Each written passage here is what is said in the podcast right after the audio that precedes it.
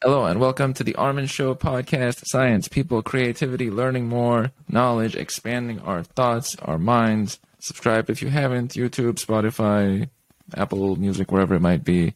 Glad to have the support. On this one here, very cool, very interesting. Also, author of this fine book. I always remember now to showcase uh, the book as much as possible. We have Professor Donald Hoffman. The book, The Case Against Reality Why Evolution Hid the Truth from Our Eyes. Donald is an American cognitive psychologist and popular science author. He's a professor in the Department of Cognitive Sciences at the University of California, Irvine, not way too far from here, with joint appointments in the Department of Philosophy, the Department of Logic and Philosophy of Science, and the School of Computer Science, and covers consciousness, visual perception, evolutionary psychology, and various topics. Donald, welcome to the show. Thank you, Armen. Thank you. It's very uh, kind of you to invite me. Very glad to have you on. and topics of much of my interest. I'm a very irrational minded individual, and these are categories that I am thinking about at times and glad to talk about in full. Now, before we get into those topics, uh, you're currently at UC Irvine and a professor there. How did you get to where you currently are? Is there a certain path that led you to Irvine versus some other far off location? Well, I'm I'm a professor emeritus now, so I've re- I've uh, retired recently, and uh, so so the things that you mentioned about me are, are now in some sense dated. Uh, but but anyway, um, but so yeah, I I came to UC Irvine uh, in 1983.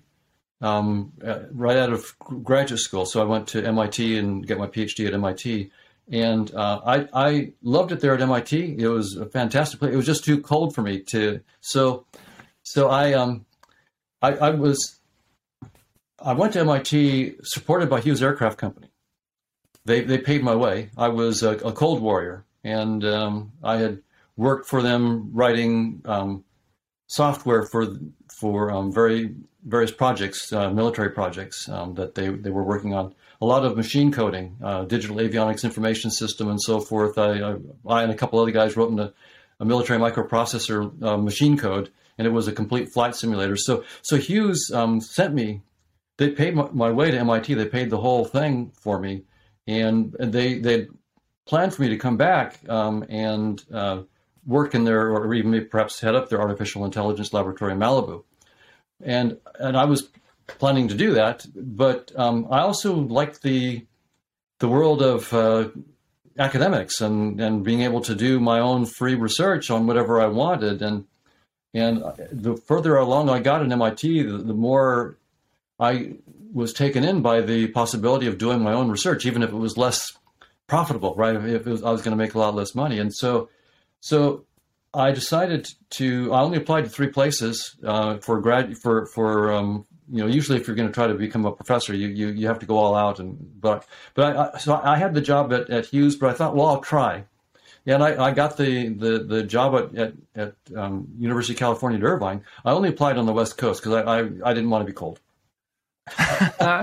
so so I, I, got a couple offers, and, and but my family um, is is in this neighborhood of, of, of, Irvine, and so I decided to come to Irvine because I would be um, close to to my family, and so I was very lucky to be close to my brother and sister and my parents for for several decades. Um, um, until my parents my parents died.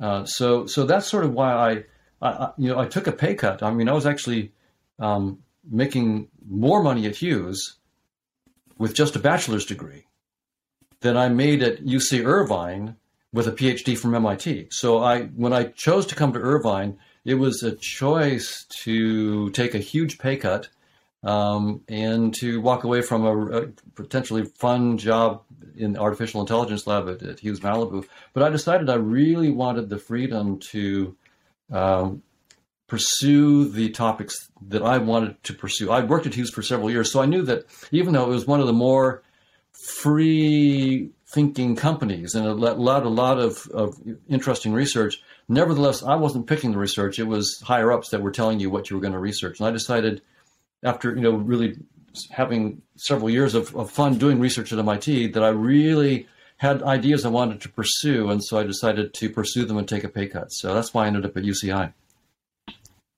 There's a great message there of it may be more that you were given, but the thing or things that you would value the most and look back on that matter later on, your own agency of sorts, were not as fully fulfilled there.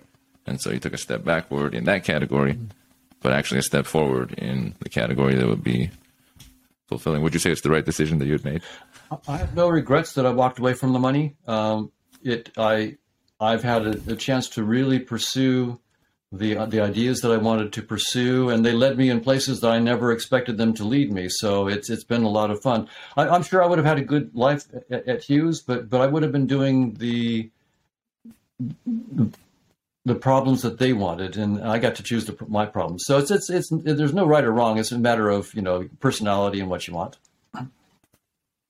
That's a great point here. This is like a, a life path point there. I'm very on the category that you have chosen because I always say when I go to sleep at night, it's just me. And so all the extra items or details that are added on, they're great, but I'm not going to take them with me into my dreams or my thoughts or my morning wake up or all those things. There's going to be my, I wanted to try this. Or if you have an expansive worldview and somebody else is not as interested in that, they're fine without it, but you'd be over here like struggling while they're fine.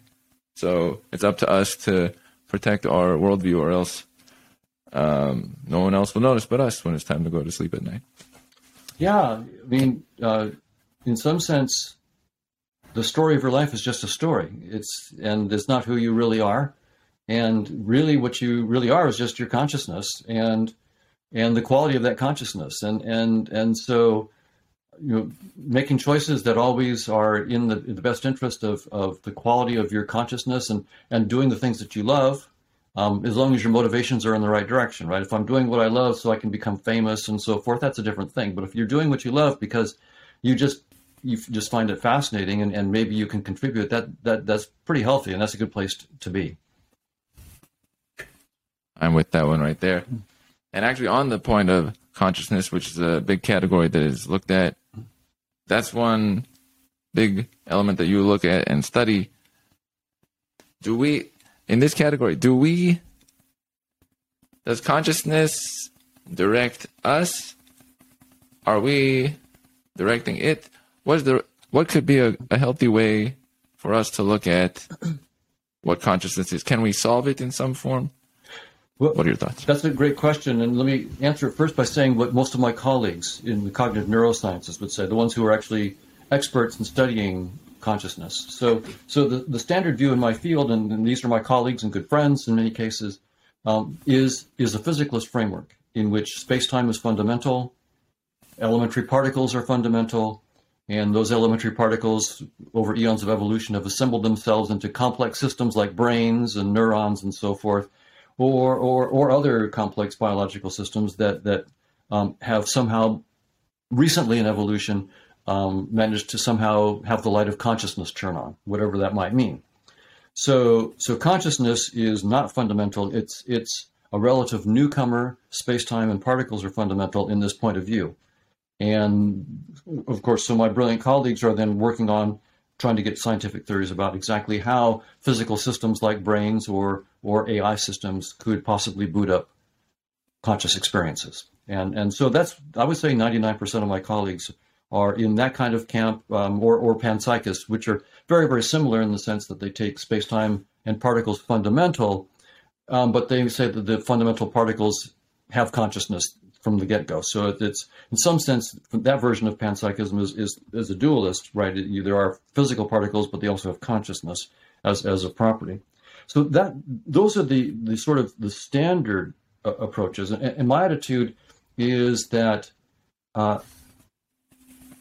I think all of those approaches are doomed by the implications of our best scientific theories. So our best scientific theories, you know, uh, Einstein's theory of gravity together with quantum field theory.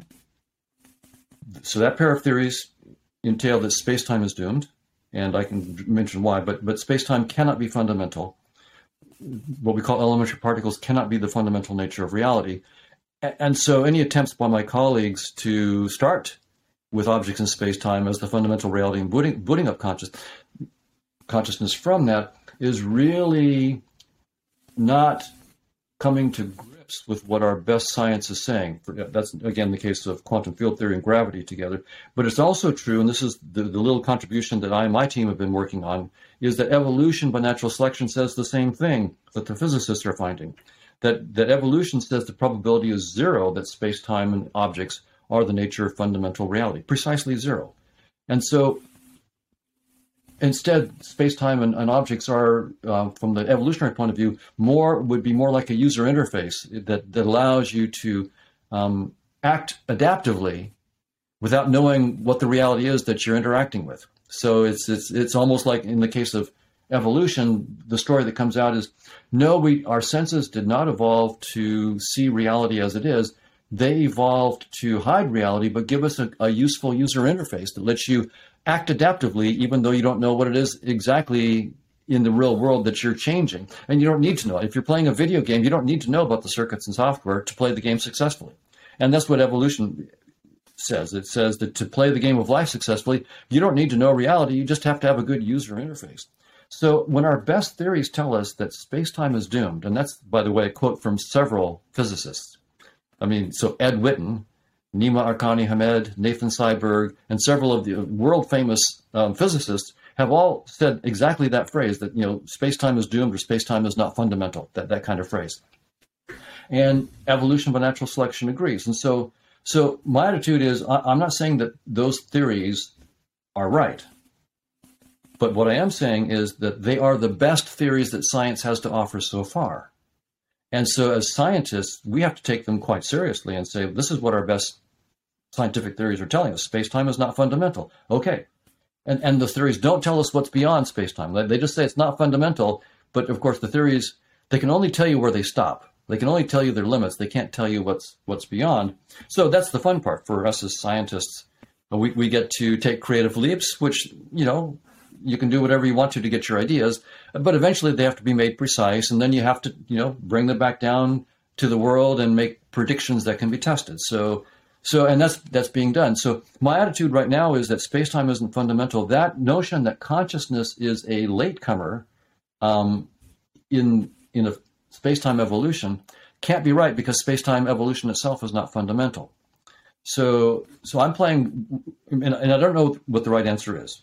I'll be upfront about that. But as a scientist, I have to make a bold proposal and then see where I can go with it. So I'm, I'm proposing a model in which consciousness itself is fundamental. So you are funda- fundamentally conscious, uh, and and and space and time in your body are simply user interface symbols that that, that you create. And so they're, they're so it turns things around. Instead of saying that um, you're a physical body that somehow has booted up consciousness, I'm saying that you're a consciousness that somehow has a user interface that includes what you call a physical body. So, so, but the, the, the proof of the pudding then is, well, okay, how can I start with a theory that's mathematically precise about consciousness? So that's the first thing, make it mathematically precise. And then you have to boot up space-time. You have to show how space-time and quantum field theory and evolution by natural selection arise perhaps as um, an artifact of projections of a deep theory of consciousness. So you might have a theory of consciousness, um, um, in what I call a theory of conscious agents, where you have a dynamics, and the dynamics itself, um, th- there may not be notions of limited resources or competition. It may all be friendly and, and no limited resources. But when you take any projection of it, then you get um, limited resources appearing and therefore evolution by natural selection and space-time appearing. So that's the kind of thing that we're going to have to do is, right, so when, when I say consciousness is fundamental, it's not like a, a kumbaya moment where we're just going to say that and, and, and, and, and not try to do the hard work. The, the hard work is ahead to say, uh, okay, consciousness is fundamental give me a mathematical model of it, show me exactly how quantum field theory arises and, in evolution by natural selection, and show why those theories arise as special cases of this more general theory of, of consciousness. So that's that's the, the task ahead, and, and uh, so it's, it's a lot of fun. A few things came to mind there.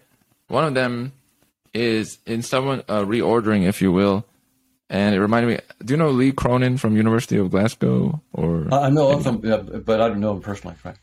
Fair. Uh, I I had spoken to my Edmond before on the show, and I, I, I noticed some parallels between your descriptions and uh, you made me think of how it's kind of like a reordering. He has an assembly theory for chemistry of how this led to this, led to this, and uh, ordering the steps. And the way you're describing it is a reordering from the normal form. So, what would you say would be the steps all the way up to us, including consciousness and space time and elements? What would the order be? Right. So the very notion of a temporal order is a, very interesting one, right? So, so it, it turns out, and the dynamics of conscious agents that I'm working on with my colleagues, in, in, in particular Chetan Prakash, Manish Singh, Chris Fields, Robert Prentner, and, and, and others, um, the dynamics of conscious agents is Markovian that we're looking at, and uh, we we could imagine a stationary dynamic. So, stationary dynamics is one in which the entropy of the dynamics does not increase; it's constant.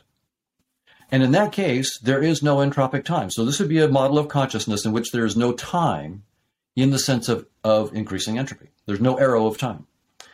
But it's it's a theorem, it's a trivial theorem to prove that if you take a projection of this timeless con- uh, this timeless dynamics, uh, entropic timeless dynamics, um, you, you take a projection by conditional probability uh, then you will induce an arrow of time. The condition, you, so you have this Markov chain, it has no change in entropy, but when you look at it from pers- conditioning, you take a perspective on, all of a sudden from that perspective, that dynamical system looks to have increasing entropy.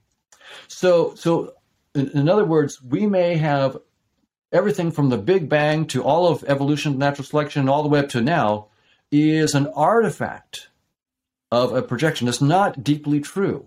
And, and so to show that would be would be a stunning step forward for science to show that there's this dynamical system in which there is no arrow of time, but when you just take a projection of it, you get space and time emerging as an artifact, and as a result, then you get the notion of limited resources, and then what what is a non-competitive dynamical system from that perspective of projection gives you time and competition and evolution, red and tooth and claw, and the whole bit. So that would be a, a, a truly uh, interesting next step. And so that's that's one of my goals is to is to show that we, we know, of course, that the that the projection of a stationary Markov chain does induce an entropic time. So that, that part's proven. That that so the, the the the interesting thing is to now look at what that means more generally. You know, can we get evolution by natural selection? Can we get quantum field theory, where time is a fundamental property of the of, of quantum field theory, right? So you have to have an, I mean, the, the, the, the fields are functions of space as they evolve in time. and and so so you have to have that time. But but if time itself is not fundamental, then quantum field theory, of course, can't be fundamental. And, and so we have to sh- show where that arrow of time is coming from. So so that's the level where we when we go beyond space time, it's it's fun because you have to really how do you think about things out of time? Right, that's really hard for the mind to do. This is a valid point. That's true. It goes into the. It's like when uh, people's dynamics are described. There's a doing, a being, or having, and a doing would be the of the time being is just that is, and there's a. It's encapsulated. The doing is the one that it has to progress, and that's something that has to include time. If time is not there, suddenly it's uh, it exists it is as it was. Completely different in a way. Yeah, I, yes. What? Yeah, I, I, would say that's interesting from evolutionary point of view, right? And space time is fundamental. Doing is is where it's at, right? You you got to do and do quickly to stay ahead of the competition. But but if that kind of competitive framework, which is by the way very successful, uh, uh, evolution by natural selection is an incredibly successful theory. I, I've published some papers myself using evolutionary psychology to make new predictions, not just you know just so stories about the past, but new predictions that we can go test in the lab today about, for example, features of the human face that will enhance attractiveness. And the evolutionary hypotheses have been spectacularly successful in, in making predictions that we can go test and, and say, yes, I mean, th- this really works. Uh, so, so I'm not in any way putting down evolutionary theory or evolutionary psychology. I think they're incredible tools.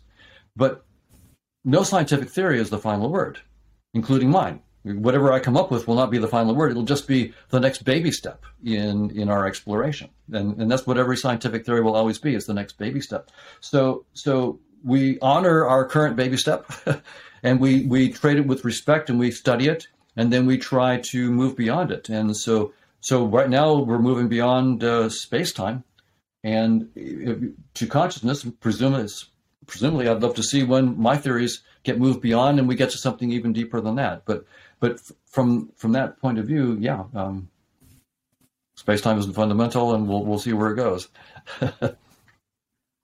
One strong point you bring up that I am very fond of, and you just reminded me when you said the facial attractiveness, like sometimes the one to one ratio, or like how the jaw developed, or things like that.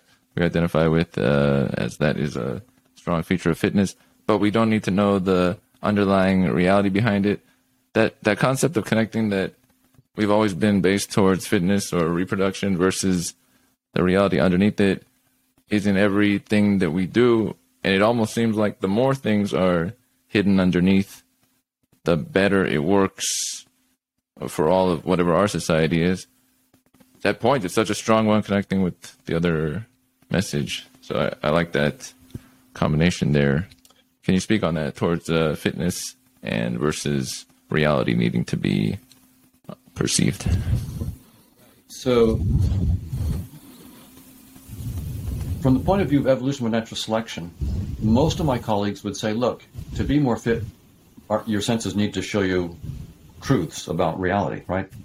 Clearly, in the competition for life, the, the organisms that see reality more accurately will have a competitive advantage over those who see reality less accurately and will therefore be more likely to pass on their genes which, which code for the more accurate perceptions. And so, from that kind of logic, you just say, well, it's, it's a slam dunk. Evolution by natural selection will will not, of course, let you see all the truth, but it will let you it, it will shape you to see those aspects of reality truly that you need to survive. And you know, anybody, you know, almost anybody in the field will say, know, of course. I mean, that, that's uh, obvious. Well, I decided with my some of my graduate students, Justin Mark and Brian Marion, and then later on with uh, um, Prakash and Manish Singh and Chris, Field, uh, Chris Fields and Robert Prentner to look at this in more detail. And basically, what we're finding is that when you do the math or run the, the genetic algorithm simulations, uh, what you find is that um, organisms that see the truth,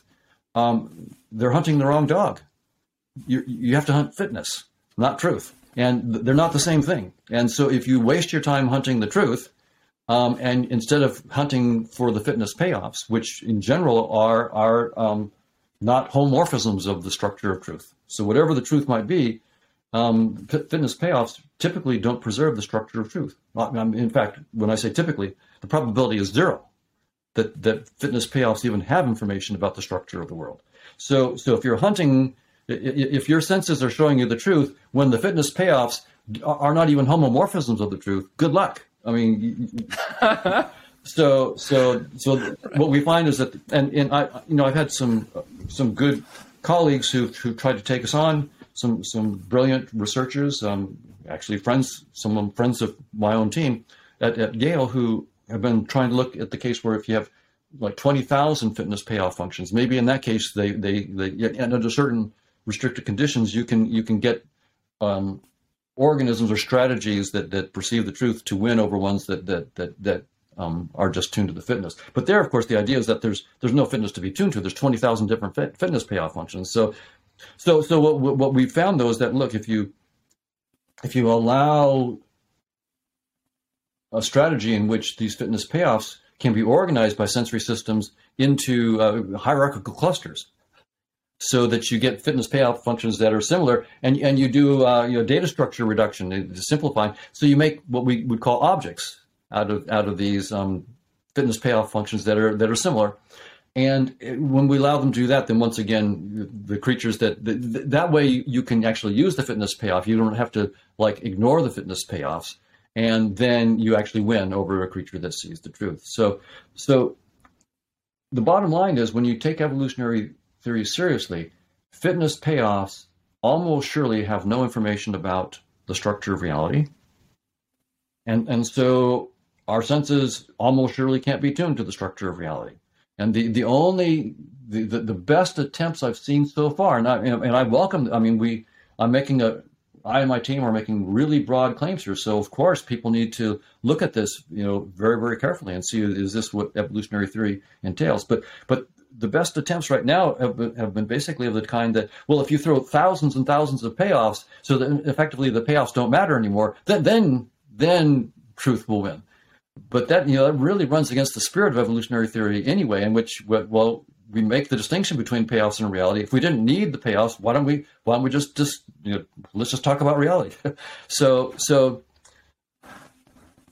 so that's sort of the, the, the way the game is being played there, and we'll, we'll see how it how it how it pans out. But I, I would say, you know, in the just in respect to the uh, previous question asked, in the case of evolution, it's about doing. But if consciousness is fundamental, it may be more about being, right? The, the doing is what you have to do to play the game. But in some sense, you know, if you put on a headset and you jump into Grand Theft Auto and you're playing the game, um, you can get lost in the game. You, you, could completely get immersed in the game and feel your body in the car, and and I mean, just really forget who you are for a while. Um, but then, while you're playing the game, you could wake up and go, "Oh, well, you know, uh, I don't have to be really afraid about crashes and so forth. I mean, if I crash, I mean, it's, it's just a video game. I, my consciousness is, in some sense, the whole game is in my consciousness, right? I'm wearing a headset. All it's doing is spraying photons to my eyes. The whole world I'm seeing is something I'm creating. It's not out there. I mean, there are. I'm seeing a you know a red Mustang. There is no red Mustang, right? It's only there when I look, when I turn my headset the right direction. So I'm creating it, right on the fly. So the red Mustang is is in my head. I'm I, am i am not in a car. The car is in my consciousness. And so so so what I'm suggesting is that if space-time is doomed, as the physicists are telling us and as evolution tells us, and if consciousness is fundamental, then everything's turned around. We're in a game, and we get lost in the game. And in some sense, uh, consciousness maybe maybe that's what consciousness is about. It's it's it's um, trying out different things and learning about itself in, in the process.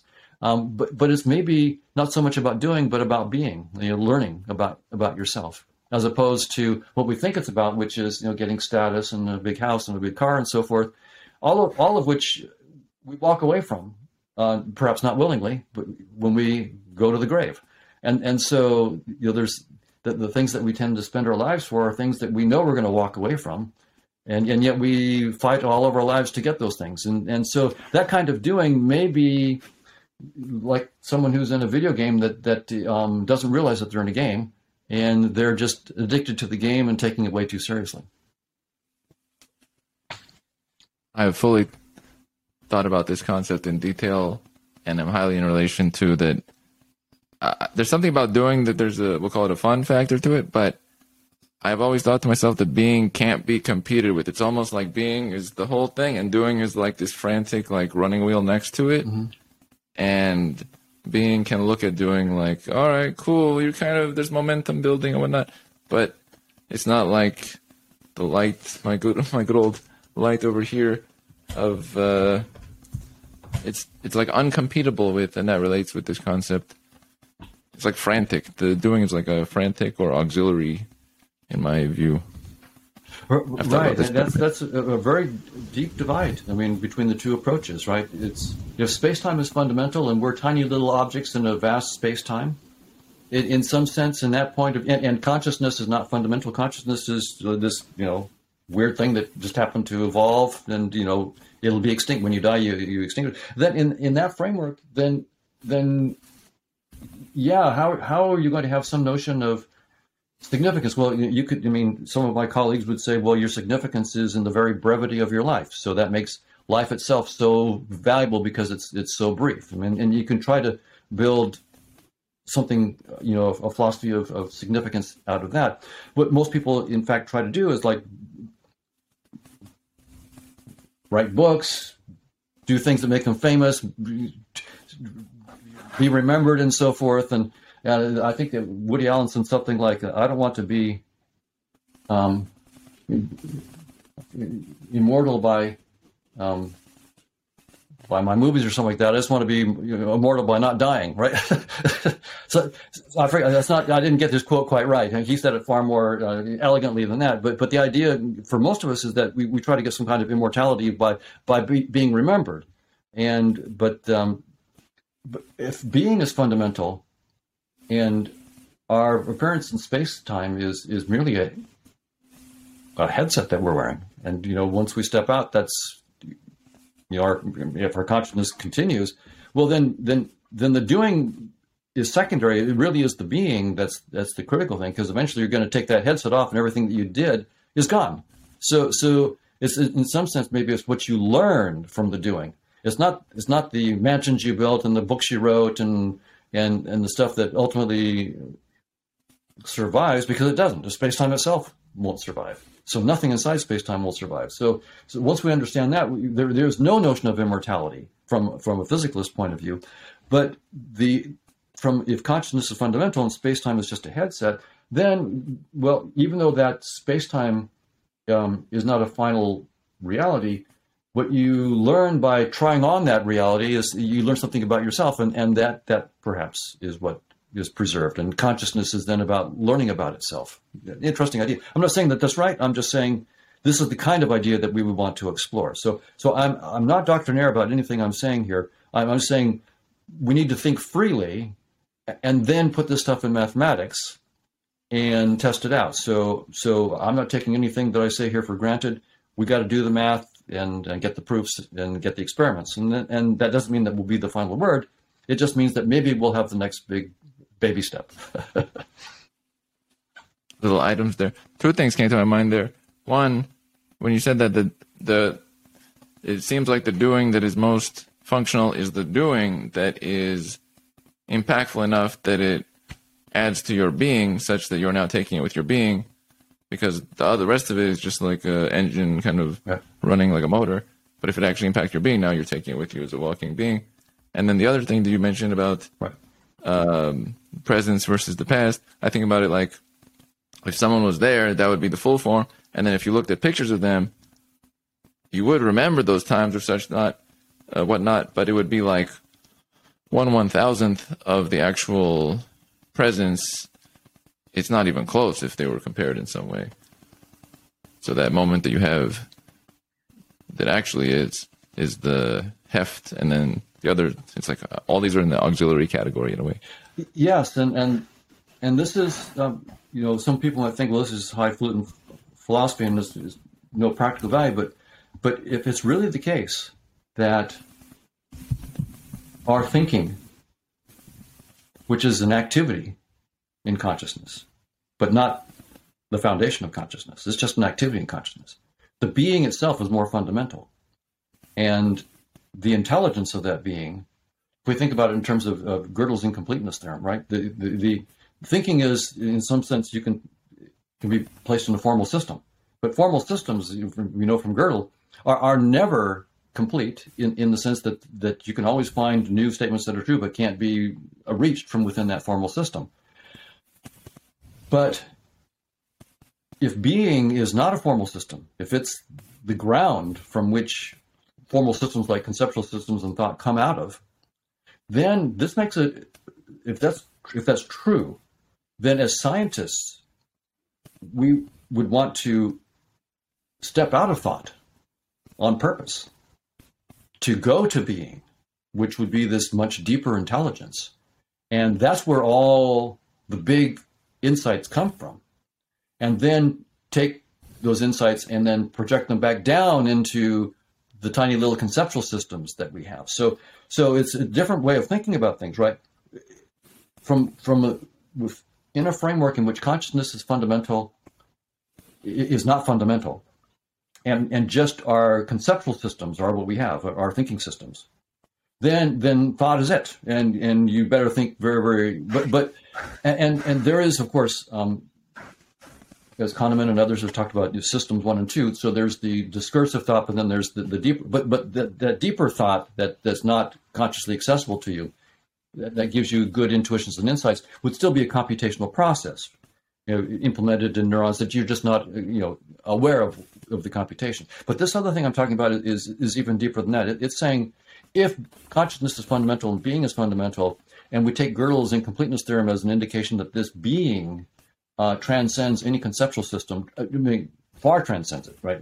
Like any conceptual system is literally scratching the surface at, at best of this much deeper intelligence. If that's the case, and that intelligence is what we are, then it, then as scientists and as people in, in general, we would want to spend time in silence, dipping into that being, um, just because number one is who we are, but number two, it's his incredible intelligence, and and and as we'll get ideas. And I think the, many of the best scientists, for example, probably musicians and artists and so forth, whether they're aware of it or not, dip into the this this silence, this interior silence, and, and get great insights that they then pull back. Einstein was explicit about it. I mean, he, he actually said that his insights didn't come like just from mathematics, that he was actually thinking in pictures and, and, and, and even beyond that. But it took him a long time to get his insights and to wrestle them into mathematics. So, so, so he seemed to be uh, in touch with a, a, deeper level of, of intelligence beyond mere concepts and, and mathematics.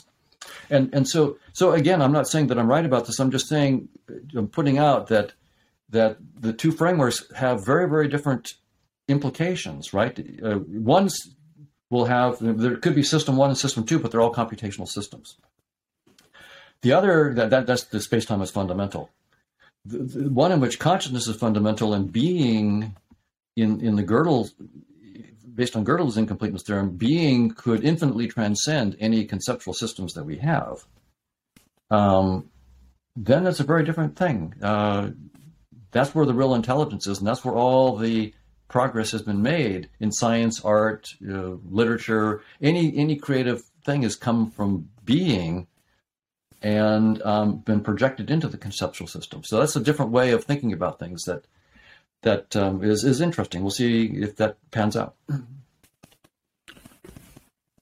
It's like a person could think of it like a different kind of base than we had normally thought of underneath our subconscious and our conscious processing and everything we do in our prefrontal cortex is this is underneath, and it flows out to what we do.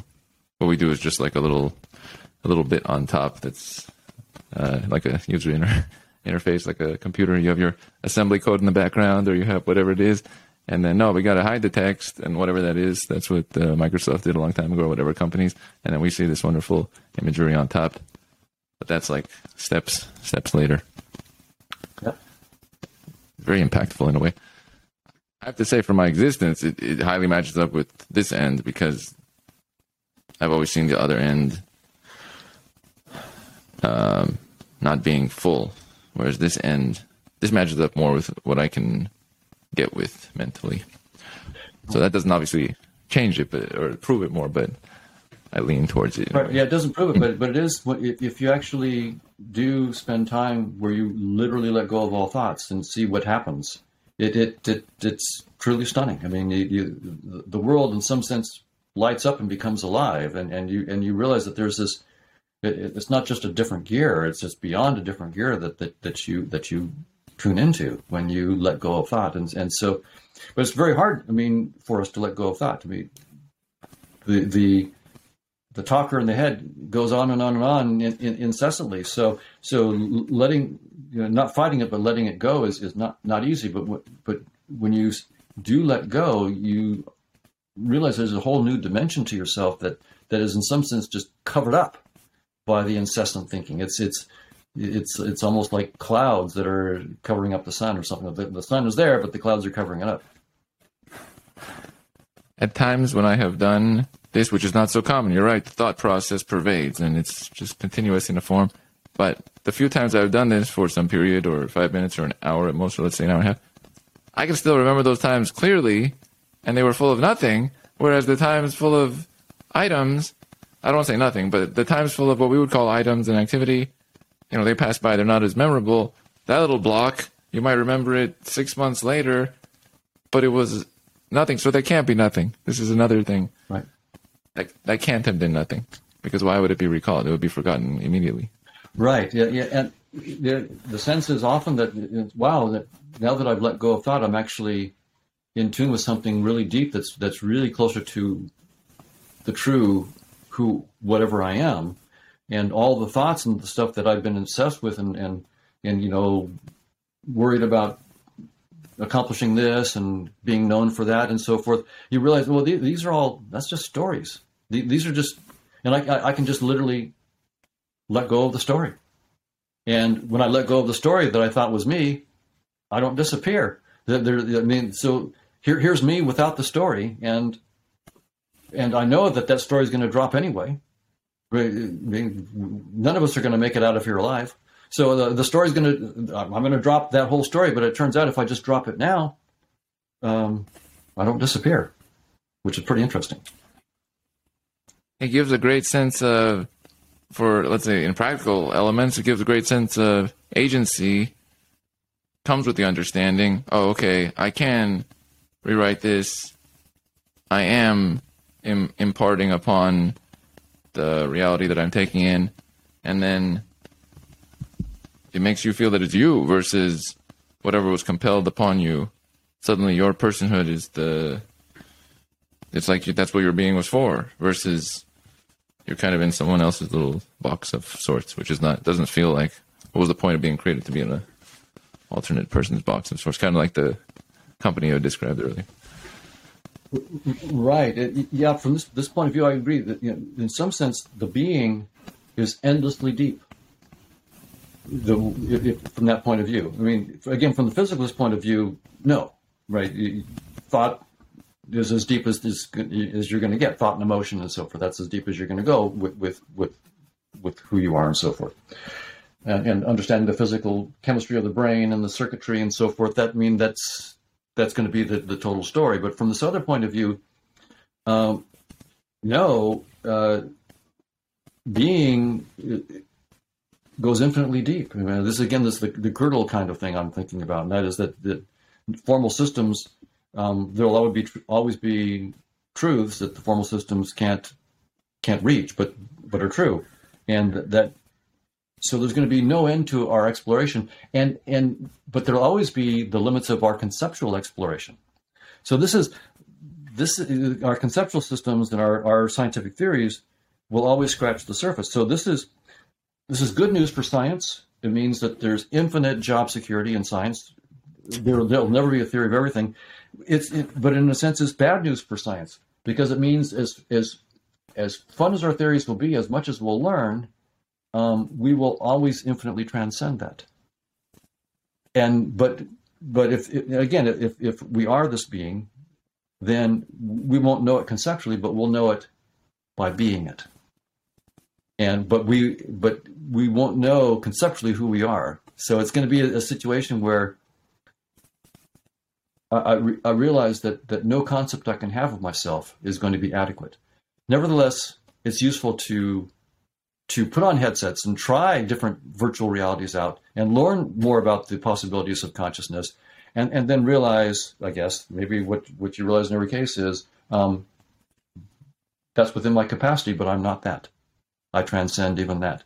So, so in the case of our universe, right? Look, it's, it's an incredible universe. It's billions of light years across. You know, trillions of stars, hundreds of billions of galaxies. Absolutely impressive and it's just my headset. So, so if the, if the consciousness is fundamental, you know, what consciousness learning? Look at this amazing, truly over the top headset, and I'm waking up to realizing that I'm not even that that that's that's plaything. I'm I'm beyond that. So that's a, a very very different point of view than being trapped in a, a universe or even multiverse to having the universes or the multiverses being just among some of the playthings that being is using to to explore its potential. I very much also like the perspective. And I, I had noticed I had checked other when you had one time spoken about um, how different animals or whatnot are like putting on or an amoeba putting on a different headset of their own. That's just a different uh, mode to take things in, test it out in a way kind of experimentation or right. analysis it's or endless, understanding right? of self. There's endless possibilities for different headsets. Space time is just one of, of countless. We let our imaginations run wild. That's funny. Now, I'm very with it. By the way, there's the concept, and there's also the practical element that is very applicable. I think if, if someone were to take some of these things in uh, for their applicability, I think it's very it related. To, I always think I go back to like personality traits and think it would bring like uh, self esteem, a sense of ability or agency, um, longer term view would come with some of that. There's a few things that would that it would immediately like bring a shift in I think a person's being if it was able to be internalized. I would say. Now, one thing that comes to mind is another individual I've spoken with was at Warwick Business School. Nick Chater, he's professor of behavioral science. Yes, and he wrote, um, "The mind is flat," and uh, some of your material made me think of that. Would you describe our minds as flat items, kind of like a on the surface area of what is, how, like are our minds no further than just what they are? There's not something uh, beyond them, or would you be oppositional to his "the mind is flat" view? Uh, well, it depends on how we define the word mind. So, uh, sometimes it's used to to talk about being, the whole being, and sometimes it's used to only refer to the discursive mind, the, the conceptual mind. Right. So, how, how would you like to talk about it? I would like to look at it in. He was looking at it in terms of the our processing and what we think of as the active mind is not doing something beyond that. That if it was sliced into slices, like with the fMRI or looked at, it's just uh, almost mechanical in a way, and uh, gets the job done. Right. Kind of like that. So, so right. So the mind, in in that sense, which is again, I think a standard view among my, my colleagues in the cognitive neuroscience, right, is that um, um, your your mind is what the brain does, right, and and so and and eventually, once we understand how to to understand that and de- decode it, we should be able to um, uh, download your mind as as the functional software that that's uh, effectively implemented in your in your neural hardware, and and and maybe install it on on computers and so forth, and, and give you some kind of immortality. So so mind in that sense, um, well, it, it may be that um, the story mind, the, the stories, yeah, that that's that that isn't very very deep and and and yeah it's, it's computable um it's, it's it's computable and and and and so forth but what we may find is that that as powerful as it is and and i don't deny that it'll be be very very powerful um is is missing out a whole layer of of, of us beyond beyond what's what's computable I mean, Gödel's. I mean, I think Gödel's incompleteness theorem is is pointing to something here that that you know, computable systems, you know, for, formal systems, formal conceptual systems that are as, that are powerful enough to do arithmetic will be incomplete, and and there will be truths that that that that cannot be reached from those conceptual systems. And as you add those new truths to your conceptual system as, as axioms, the, then new truths appear that, that can't be proven, even with and, and so this is completely endless. And so so I take that, the, that implication of Gödel's theory theorem pretty seriously. It it really it, it tells us on the one hand that that um, all of our scientific theories, which are mathematical, can never be the theory of everything. They'll, they'll always be the theory of, of everything except the assumptions we make, right? So we'll have every theory has to have assumptions, and and those assumptions are, in fact, the things that we're saying our theory can't explain this. That's what we call them assumptions. And every theory, there's no theory that doesn't have assumptions. And, and when you then try to unpack those assumptions with a deeper theory, that deeper theory has its own new assumptions. And so this is where I, mentioned we have the the job security, infinite job security of science. We'll always have deeper and deeper assumptions, and and so th- that so the, the mind isn't flat in that sense that that um, there's no end to the depths of the conceptual systems that that you could explore, and and and maybe consciousness is up to exploring all of them. But that's an endless exploration in principle, according to Gödel. And so, so consciousness is just having fun, um, saying, "Oh, look at this. Well, I transcend that. Okay, now let's go out here. I transcend that." And and so you, you're just so consciousness is always waking up to itself by knowing what it's not. Um, that there may be a deeper point of view even for for being, uh, and I don't have it right now. So so I'm just putting that out. I absolutely don't want anything I'm saying to limit people's creative ideas and stretch. I, I just I'm hoping to stimulate them and, and, don't take what I'm saying as the final word, but as, as just a, a goad to think more out of the box. We need to think more out of the box, not less out of the box. I'm with that philosophy. There was two of your um, theories or descriptions I wanted to go into or just describe. How would you describe them? One is multimodal user interface. Is that the user interface theory we have discussed? How would you describe it? That is that it's one. The same. Yeah, I, I that that was too much of a mouthful, so I just called it the interface theory perception (ITP), and and, and that seemed to to catch on a little bit better. So ITP instead of the multimodal use. That that was my first try, and, and it, it wasn't very good sales. it's funny sometimes the way it's sent out, and then we, but it's the same concept. It's the same concept. It's a funny thing. Yeah. That actually reminds me of something. This is unrelated. I was going to. Uh, I'll come back to conscious realism, but one thing I, I think about sometimes is, do you ever think about the concept that we are each of us is a connected interlinkage of past individuals like us, like philosophers from a past time linking to the current philosophers, maybe uh, warriors of a past time connecting. We're like a, handing a baton to the next, and it's basically a co- continued conversation. Uh-huh. What comes comes up about that concept?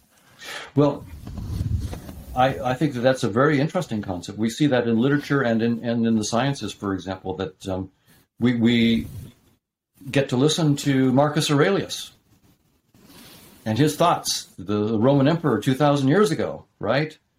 Um, roughly, not, not exactly, roughly 2,000 years ago. So I, you know, we can read his meditations and, and, and see what he was thinking while he was out there battling whoever he was battling, right? All the, and, but he has some very, very deep thoughts of, about being present and not being just trapped in your conceptual system. And, and, and so it was, it was very, very interesting. Um, we get to listen to Plato. I mean, some people say all of philosophy is just a footnote to Plato. We're some very, very deep concept there. So, and in, in the sciences, science is one big extended conversation, but with, with specific rules, right? You the conversation is done through the journals, also in in in, in workshops and, and conferences and so forth, and, and in your lab. But but ultimately, the big the big the big conversation that that persists is in the journals and, and now some videos and lectures uh, that, that people give. And so, and in science, right, in any good conversation, it's polite when you join the conversation to be quiet for a while and listen and to make sure that you have a, a, good understanding of the conversation and what people are thinking before you jump in you don't want to just be pulling the conversation back to stuff that they, they talked about a long time ago. And or, so so that's what we call graduate school. so in, in graduate school, you, you find out about the conversation. And, and you, you, you learn and you only learn a little bit of the conversation. Maybe it's in physical chemistry or, or quantum information theory or, or something like that. So you, you the conversation is so big that it takes you four or five years of graduate school or longer ju- just to to understand that little bit of the conversation that we call science. And, and then with great effort to make your own new contribution and it takes you several years. And, and, once you've done that then you have the you you can then join the conversation. You can publish and, and so forth. And so it's it's a, a, I think of science as, as a very high level conversation that's going on with with, with, with strict rules. Um, and some of the, I guess there's sort of written rules. You you, you got to be published to be taken seriously, um, and to be published, you've got to be peer reviewed, and it's got to be you know rigorous. You've got to have the data or the, the, theorems and proofs, whatever it might be in, in your field. So so it's a very it's taking human conversation to a very very high level, and that's one reason why science has been so successful. So even though I've said that there will be no theory of everything in science, I, I think that the scientific method is is incredibly beautiful and the, the kind of conversation going on in science is is incredibly beautiful. And I would love to see that kind of thing also go on in spirituality, in, in spiritual traditions. um, where where there isn't this kind of peer review and, and progress and, and, and so forth. Where, but I think that, that the scientific I, approach to the conversation, where it's not dogmatic, individual scientists are of course dogmatic, but science as a social institution is not dogmatic. The conversation um, eventually weeds out the the dogmatic views, and and uh, you know they're they're left behind. Um, they they may flourish for a decade or two, or or you know like physicalism. Physicalism, you know, this idea that space time is fundamental, has been a fundamental and powerful and useful part of the science conversation for for many decades, even uh, not the space time of Einstein, but before that, space and time in Newton for several centuries. Um, so it's been a, an incredibly useful framework, and reductionism, which is the methodology that natural a methodology that comes out of that, has been an incredibly useful methodology. But but now our best theories and, and some of our leading scientists are saying space-time is doomed. So even though the conversation was based on space-time for, for centuries, it the science conversation itself can let go of one of a, of a main thread, you know, the space-time thread.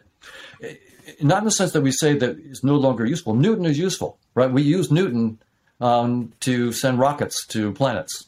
So it, it's it's not even though Newton is not useful as a theory of everything, um, it's very very useful, and so we still use Newton, and we'll still use space time and quantum field theory and, and Einstein's. We'll we'll still use all that stuff even when we have our new deeper theory.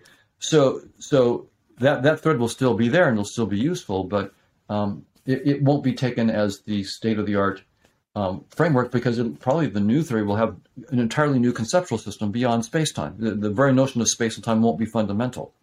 And so there'll be a completely new conceptual thread that, that takes off there. So it's a conversation, but it's it's it's you can see it's a conversation that is like normal human conversations, but but taken to a, a very elevated level. Um, and and I think that's very very useful to avoid dogmatism. That's one of the keys to avoid dogmatism and and avoid believing your own theories too much. Every theory is just the current theory. It's not the final theory. And we all have to learn that. We should, of course, put our theories out there and, and try to push them to the limits and defend them as, as much as we can. But eventually we know we're going to have to walk away from every theory. Gödel tells us you're going to walk away from every theory. it's kind of linked to that the theories have a time frame, kind of like um, things that worked out for fitness for a while, but here's reality over here. And then, okay, now we're going to take that that was a piece. Okay, now we're going to move on to the next one. We'll use this one.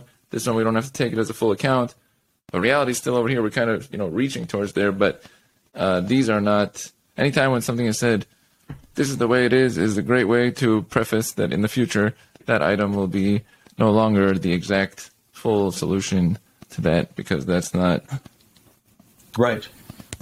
Life's not so rigid and hard hit into a box that we have found ever. We've never had that. Right, and and this. So let me say a little about this and, and, something that might sound similar to what I've been saying, which is Max Tegmark has an idea of this level four multiverse, right? So, so the idea is something like um, there's an infinite variety of mathematical structures, and Max takes mathematics as the fundamental reality. So, in that sense, there is an infinite variety of universes and that's that's his level four multiverses. That's all mathematics, and and there's just an infinite variety of of of, of, of universes because there's an infinite, an endless variety of of mathematical structures. For, from my point of view, in which consciousness is fundamental, um, it, it, it is true there's an endless variety of mathematical structures, but consciousness is, the, is what it's about. So the, the structures are about consciousness. It's, it's like consciousness is the living organism and mathematics is the bones.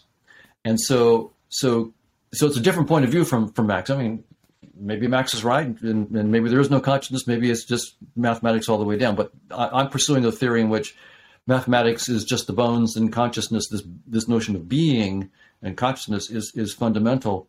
And in which case, um, if you ask me, what's consciousness up to and why?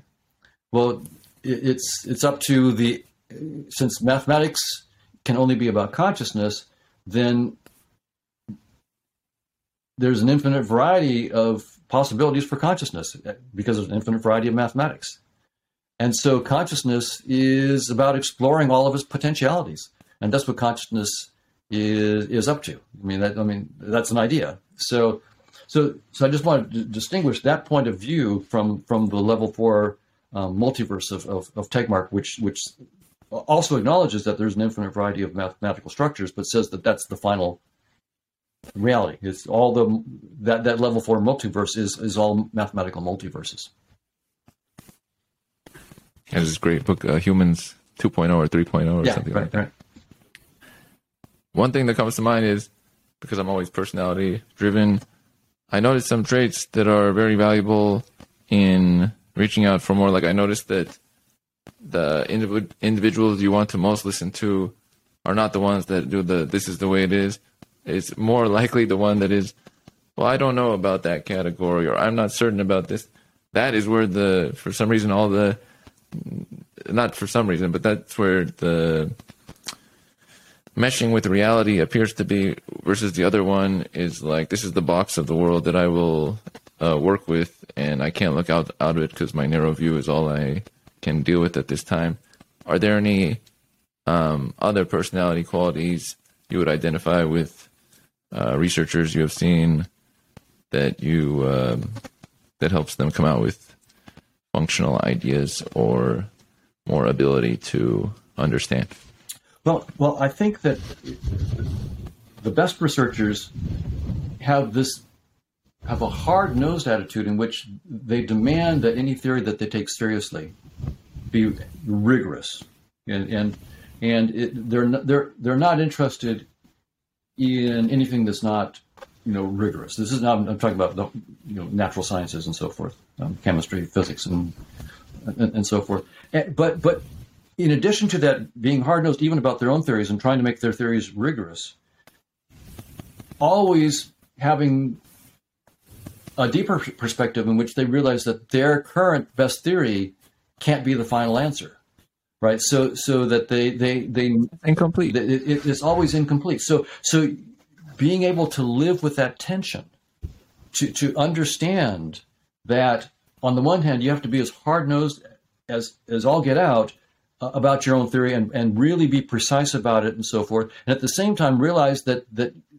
this is not the final answer you're going to have to probably let go of the whole thing and, and, and co- go to a deeper framework. And so to be able to to do both and, and to be good with it, it, it, it's hard to do it when your ego is tied with being right.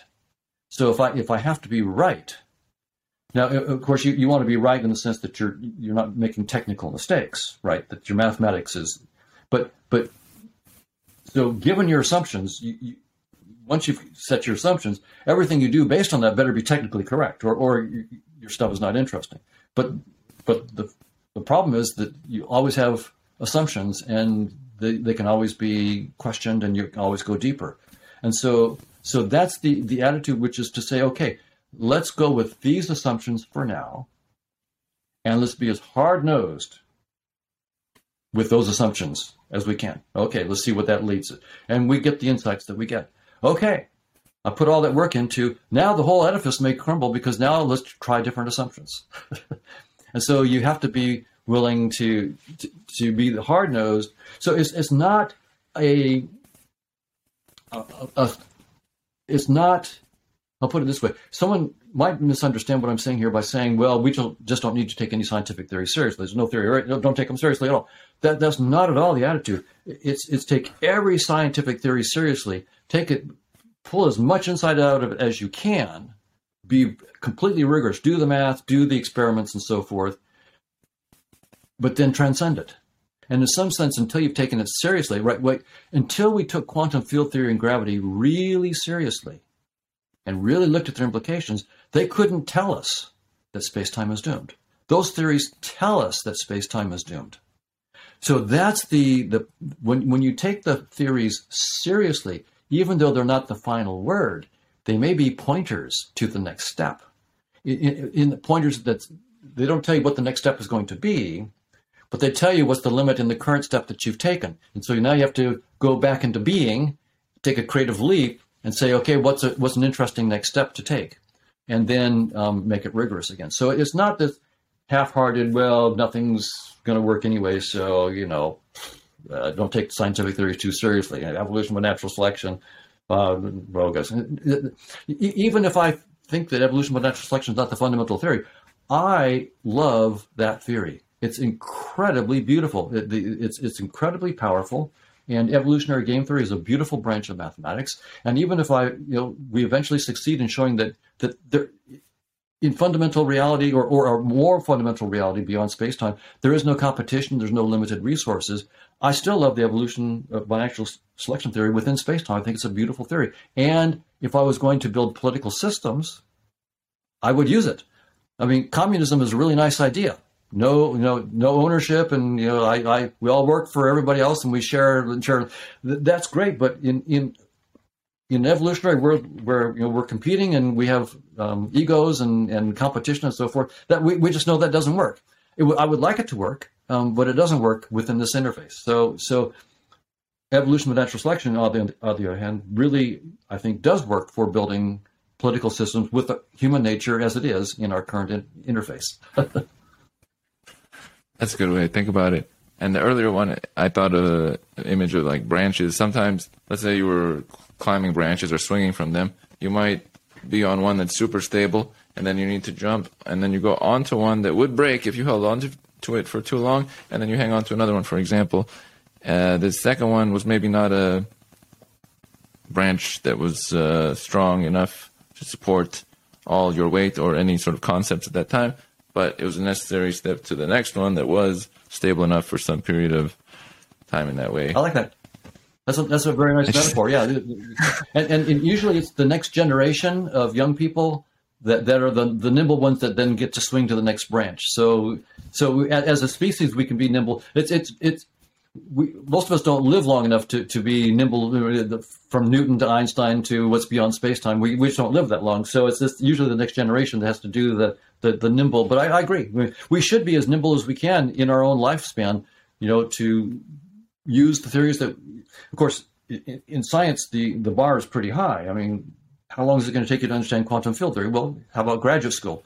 Well, how about cognitive neuroscience? Well, how about another you know, another PhD? So to really understand these things, right? So so at some point, um, you know, that's a nice problem. We we realize that um, that's, that's the beauty of science. We, we've learned so much that it would take several, many, many lifetimes to get the PhDs in all the fields to understand even what the current state of, of, of it is. So it's it's it's it's it's it's incredible. I like that you brought that up earlier. That when you go to schooling for three, four, five years, you're coming up to speed with this high depth conversation. Whereas, let's say somebody was going to now be a fan of some sports team, it might take a little bit for people to bring them up to speed on these were their victories and whatnot. But then in science, uh, we have like 18,000 different victories, and there was this time frame, and uh, this is where we're at right now. There's so many little topics. One time, my brother mentioned that the PhD is like here's the circle of human knowledge, and then you pick one really small category, and the PhD is like you extend it this much, right. and that's it. Right. And that's yeah, it's very, that time very humbling. Um, and by the way, that's why I think um, popular science journalism is is extremely valuable magazines like Quanta Magazine and, and Nautilus and, and so forth, and, and, and many others. I, am I'm, I'm just picking the ones that I know, but but they they they do an incredible job, and and I as a scientist will often get inspiration from other fields by reading these these popular science articles like from Quanta Magazine and, and, and others, and and I find that when they do it right, when when the science journalists do it right, they really help me to see some of the key ideas from other uh, other fields that may be helpful to me. And then, you know, if I really need to, I, I can then talk with a real professional in that field, or, or try to read some of the of, of the papers my, myself, or listen to some of the lectures.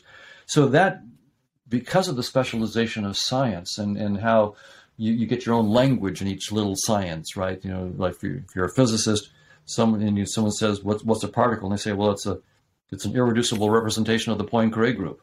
Well, what did they just say? It's going to take you quite a bit of uh, time just to understand what that sentence was. It's, it's going to take you a class. You need to take a, a, few graduate classes to understand what that sentence even means. And that's just what a particle is. Now, now you, you go on from there. So, so when you have that kind of, of you know, the progress in science, science, which is fantastic, people who are from different fields really do need to get the insights from the other fields. And so science journalists, I think, I take my hat off to them. They really do an important job. Um, connecting scientists from different fields and, uh, and also scientists to to people who are not scientists who just want to understand the insights that the sciences are providing. That one takes me to this will be my last question, and in relation to the combination of fields, I always like the Santa Fe Institute and multidisciplinary locations where economists and biologists and physicists all combine. How has that impacted your theories? Has there been any uh, key fields that you pulled from outside of your own that helped to uh, bring you to the theories that you're currently at? Well, that's that's been the trick is that the the stuff that I'm doing is so multidisciplinary. There's no way for me to be a professional level expert in, in, in all the fields. So it's using evolution by natural selection. Then there's the, the neurobiology of, of, of vision science, so visual neurobiology, which is a whole field by itself. There's all the mathematics of, of um, Markovian dynamics. That that's that's a whole mathematical field by itself. Uh, then there's all the physics when I'm trying to boot up a theory of, of space time from from a theory of consciousness. So you have to. So th- there's just no way that that you, you, can do it by yourself. So you really do have to collaborate, um, and work with people that you trust, um, and learn as much as you can to make you know to make sure that you can contribute and and that the ideas make sense. But so I myself have had to really pull, I mean, from a wide range of, of disciplines and try to think creatively, even knowing that I'm not expert in some of those fields, right? I mean, I just there's just no way that someone could be expert in, in, in all all the fields that are required, and so that's that's the the ch- one of the challenges of of really multidisciplinary research. You can only be truly an expert in one or two areas, a true expert um, at least with my, with my level of abilities. I, have known a few people who might be able to do it in three or four, but but it's it's, it's rare to be a, a true expert in, in, that many fields. And then you have to have enough competence that you understand the big ideas and how you might be able to apply them from these other other fields. And, and so it, it's you have to be willing. To, it's humbling because you know you, you can't be an expert in everything, and so so you have to you know come with you know outstretched hands for help um, from from colleagues in other disciplines when you're trying to solve a big multidisciplinary problem, and you have to be ready to be told that some of your basic ideas are just misconceptions and that you have to rethink things. So so so, but that's part of the whole fun. You, know, you learn a lot in the process, and and it, it can be humbling. This is a valid point. I will cut off my questions there, but I will ask as a closing, what is one takeaway you would want people uh, to bring from your most recent book? What is something they can take from this to apply to their existence, if there was? Oh, to their daily existence. Yes. Ah. Oh well, I would I would say this. Um, what the book suggests is try this thought experiment for yourself. Imagine that you have a VR headset on. Just go through life. I'm in a game. See, see what that feels like. Because that's what evolution with natural selection is telling us: is that this is just a headset. So actually, it's, it's like a person that's in a, a, video game that's gotten lost in Grand Theft Auto, right? You can wake up and go, "Oh, wait, wait, wait! I, I, I'm not in the game. Let, let, let me just in, let me just look. This is a game. Let me let me look around and enjoy." Try that out in everyday life and see what it's like, because that's what evolution of natural selection is saying that this is. That There's something beyond the headset um, it doesn't tell us what it is. There's something about. So this is just uh, space and time is just a game, including the billions of light years of space time itself. It's all part of of the game. Just feel what it's like to say, "I'm just this. I'm just whatever I am. I'm not in space and time. I've got a headset. So so whatever I am. So evolution is not telling you what you are, but whatever whatever you are, you're not inside space time. So whatever this says I am, I'm just going to be that. And now I'm looking around and this is just a VR game. I think, by the way, in 20 years, what I'm saying will just be for the next generation, will be like, that's boring. Of course. I mean, I spend eight hours a day in the metaverse. It's just no, it's a, a no brainer when I take the, my headset off to know that this is probably just a headset too. But for my generation, this is this is a real you know brain stretcher, right? To think of this, but but I think in 20 years this will be like, yeah, so what? Yeah, that's just boring. That's that's of course. I'm highly glad I added that in. That is gold right there, and I kind of I embody some of what you just described. It's a big part of my existence and what has made it, I think, great in a lot of elements. What a powerful thing! It is fun. for that one. it, is, I like it is fun. That's true. On this one, I would like to say, Professor Donald Hoffman, I am glad to have had you on the show. This discussion has been wonderful for me, and I've realized that in the relatedness aspect, then it translates also to the audience because I'm a representation of what my audience would be more inclined towards. So when I am fond of things now, I realize that that's a key element. So I'm very glad to have spoken with you here, maybe on again in the future. But at this time, thank you for joining on this episode of the Armen Show podcast. Thank you so much. It was my pleasure. And we are out.